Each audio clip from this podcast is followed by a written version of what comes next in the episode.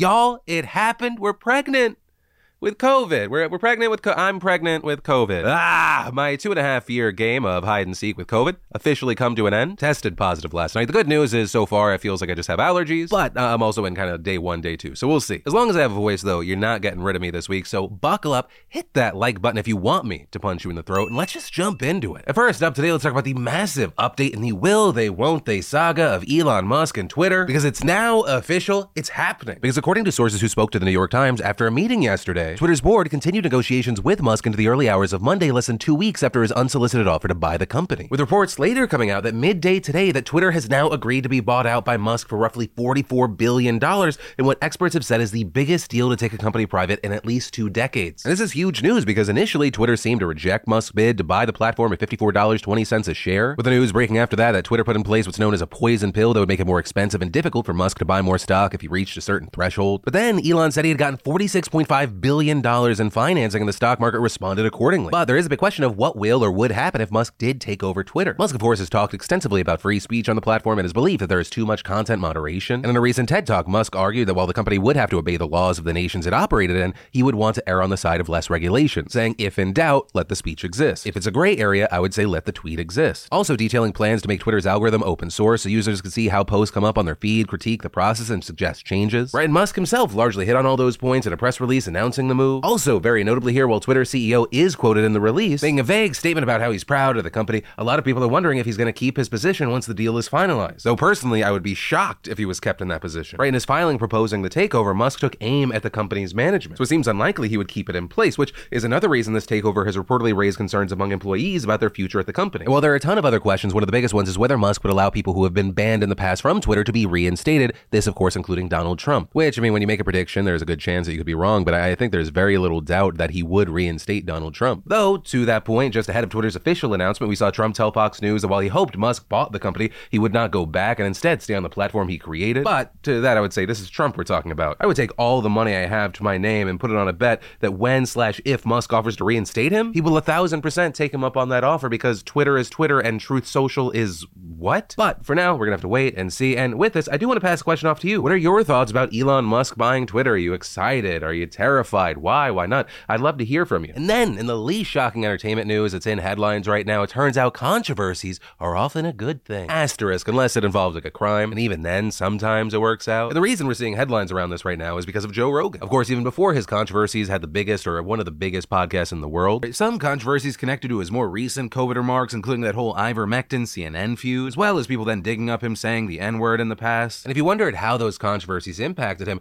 during a recent podcast with British political commentator Douglas Murray, we saw this exchange. You have been put through the ringer. It's, Joe. yeah, I definitely You- got put through the ringer. Since Yeah. we last met, I mean, Yeah. you they did a number on you. They did. Wow, It's interesting. wow. But my subscriptions went up massively. That's what's crazy. During the height of it all, I gained 2 million subscribers. I'm so pleased for you. I just, I'm, I'm pleased for everyone actually. I, it- when I watched what they were doing to you, I just thought that, that you know, as, as long as you survive this, something's going to be okay in this world. It's fortunate that the people that went for it were CNN, and they're just so untrustworthy. Mm-hmm.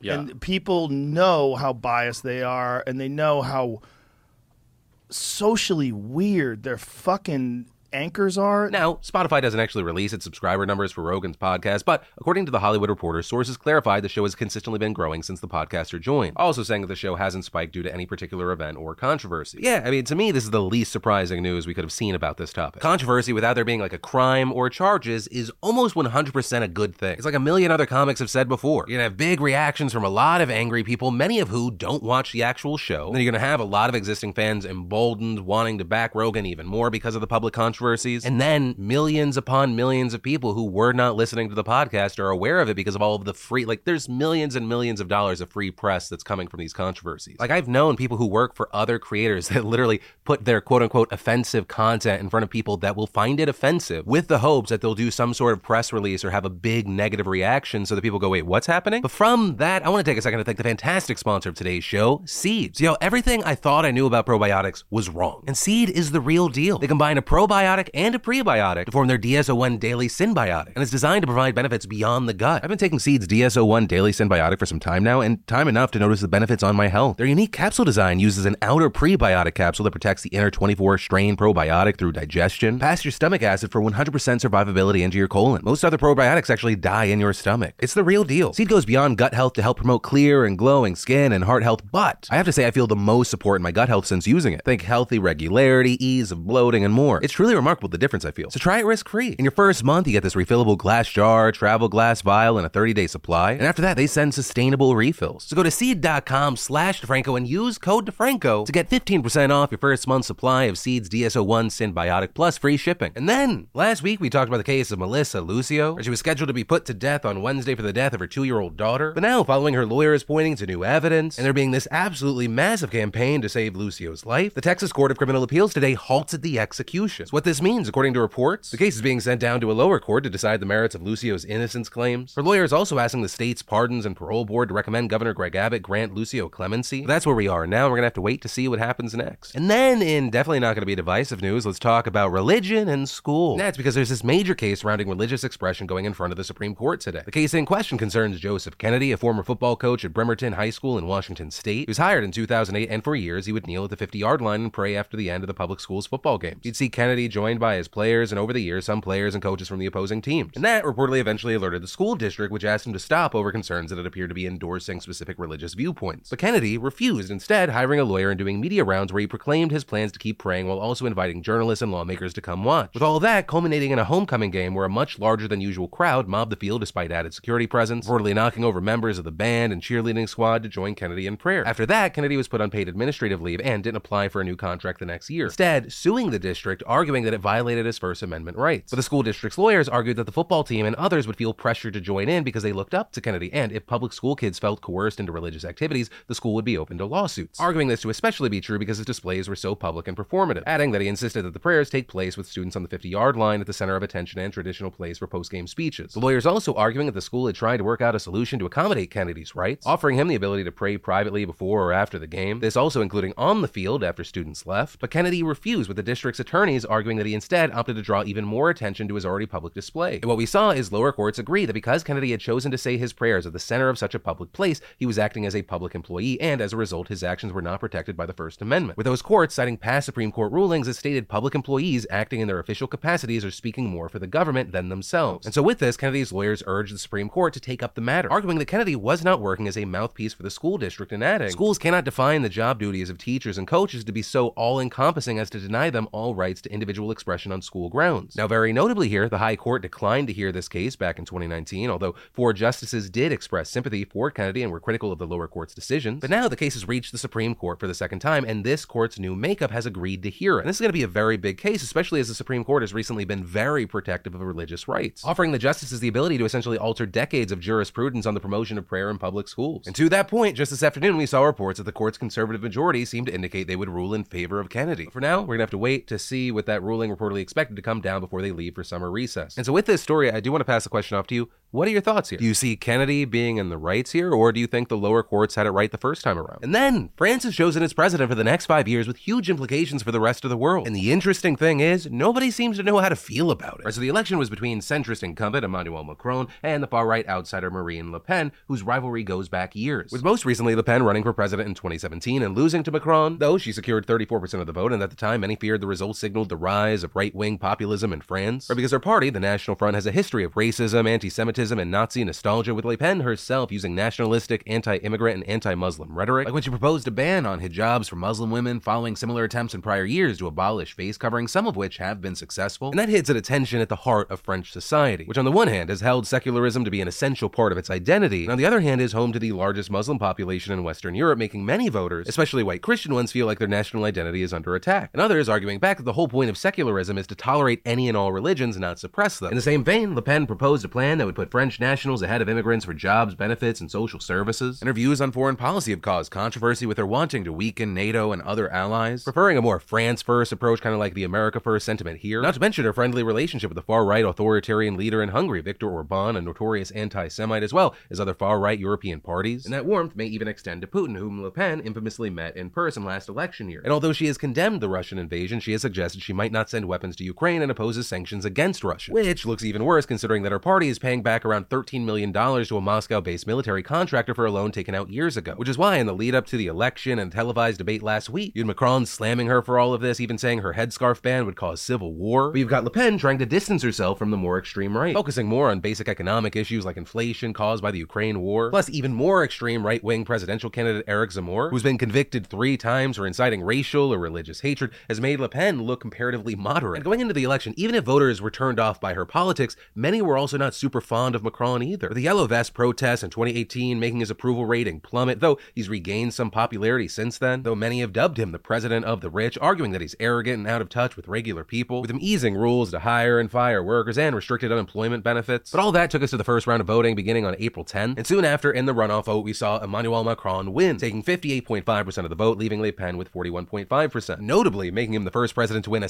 second term in 20 years, also prompting celebration by supporters who believe that France just narrowly avoided political catastrophe. With the Associated Press writing, in short, France escaped a political, social, and economic electroshock by not voting in Le Pen. But there are also very key things to consider here. This election had the lowest voter turnout in 20 years, which speaks to why many are calling this a half victory, half loss. Right? Because even though Le Pen lost the election, you can call this a landslide. She has arguably launched the country's far right more and more into the mainstream. It took five years, but Le Pen going up 7.5% in the final vote. That's huge. Now, as far as what happens next, a lot of this is probably going to be business as usual, with Macron maintaining power. But uh, the parliamentary elections are scheduled for June 12th and 19th, which is where we'll see whether Macron's party wins a majority of the legislature. But that is where that story and today's show ends. As always, my name's Philip DeFranco. You've just been filled in. I love yo faces, and I'll see you tomorrow.